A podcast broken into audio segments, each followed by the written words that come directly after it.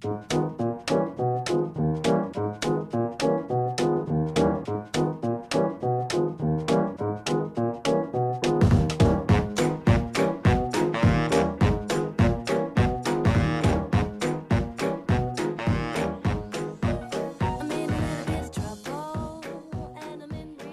Kinga vagyok! Ti szeretitek a jó akciófilmeket? A megunatatlan sorozatokat és képregényeket? Én egyszerűen odáig a szuperhősös filmekért. Legyen szó éppen Vasemberről, Amerika kapitányról, vagy éppen Thorról a mennydörgés istenéről.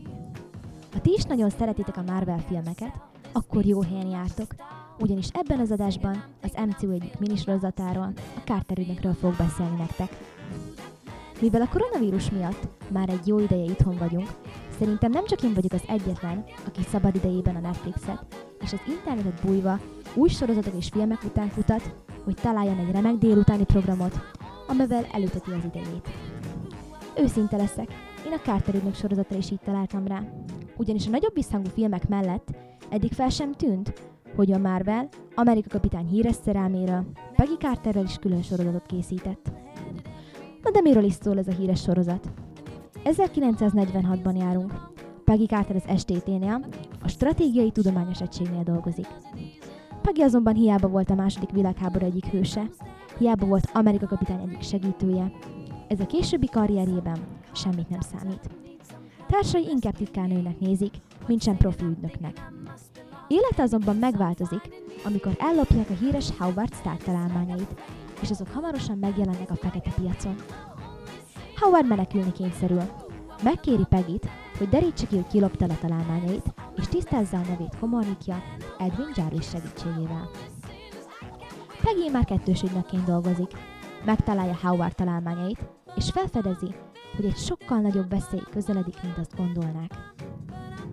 A történet innen még egy évadon keresztül tovább bonyolódik, no de semmi spoiler. Igaz a sorozat már nem élte meg a harmadik évadot, azonban a Marvel rajongóknak ez a két évad is rendkívül kikapcsolódást nyújthat. És most pár szó a színészekről. A főszereplőt, Becky Cartert alakító Hayley Atwell már az első Amerika kapitány filmben is nagyon jól hozta a karakterét. A legtöbb komikus részt természetesen Jarvis alakító James Darcy szolgáltatja, illetve az ő és a címszereplő közötti kapcsolat, ami a viccesen éles párbeszédektől a megható drámáig terjed.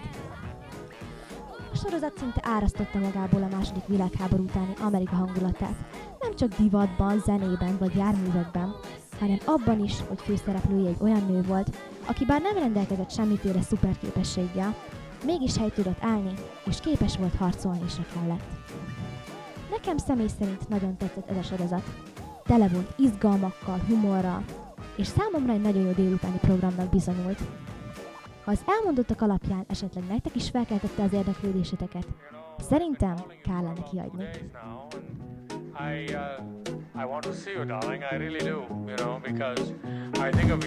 uh, all of me kind of goes a little bit crazy. So uh, I believe it's a match, darling.